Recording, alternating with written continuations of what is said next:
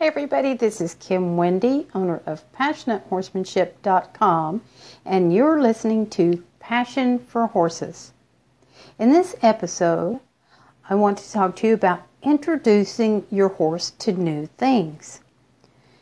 You know, horses are claustrophobic and they're afraid of things that move and make noise and we're always wanting to expose them to different things to get them used to those things so that they're not spooky, so that when we're riding and they, they jump out from underneath us or we're walking on the ground and they don't run over the top of us.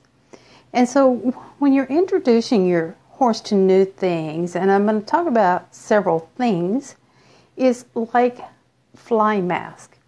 If your horse has never had a fly mask on, don't just put a fly mask on him.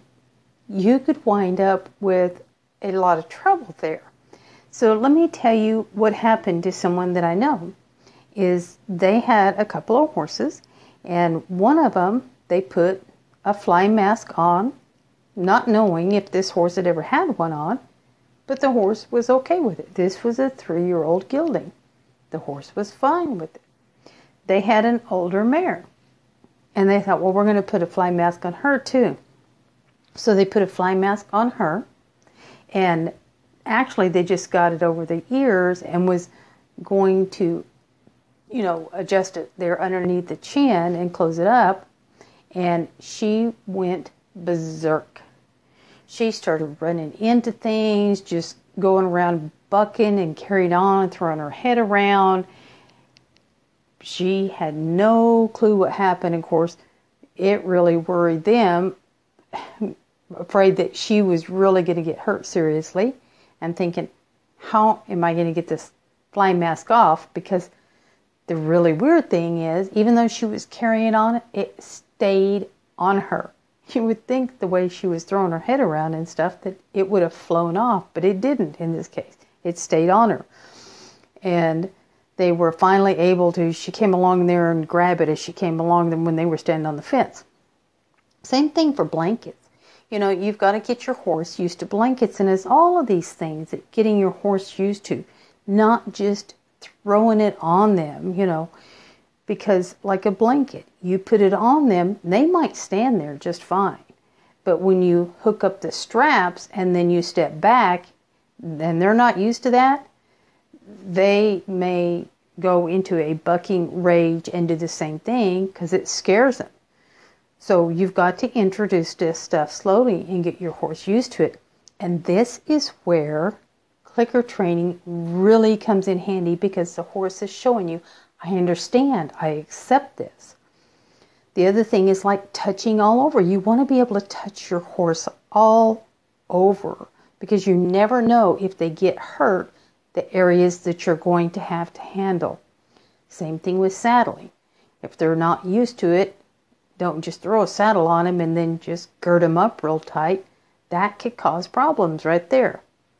And then, like a crupper for those of us who drive horses, you know, you you just don't throw that on one that's never been used to having their tail worked with because again, I've seen it where um, people out riding and they have ropes. You know, somebody may be a roper and they're slinging a rope around or something, or um, you just have a lead rope and you happen to swing it just right and it gets up underneath another horse's tail. Oh man, it can cause a huge wreck. I've seen that happen before too. So you want to get your horse used to being handled under the tail and I do a lot of messing around with the tail, lifting it up and down and putting my hand there and trying to get them used to that area being touched and have something there.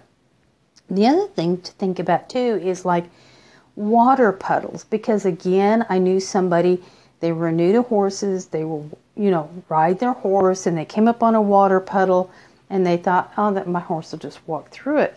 Well, the horse didn't the horse jumped it and they weren't really prepared for it. Thank goodness they stayed on. But you have things like that. Even a small ditch can be problems. So, think about all those things, and you can find out more information on my website at passionatehorsemanship.com. Reach out to me. I'm here to help you.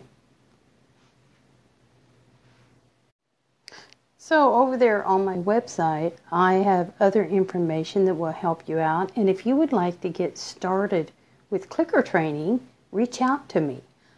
I have an online course that you can get started with. We can also work one on one. It is a great way to work with your horse, it's a great communication tool.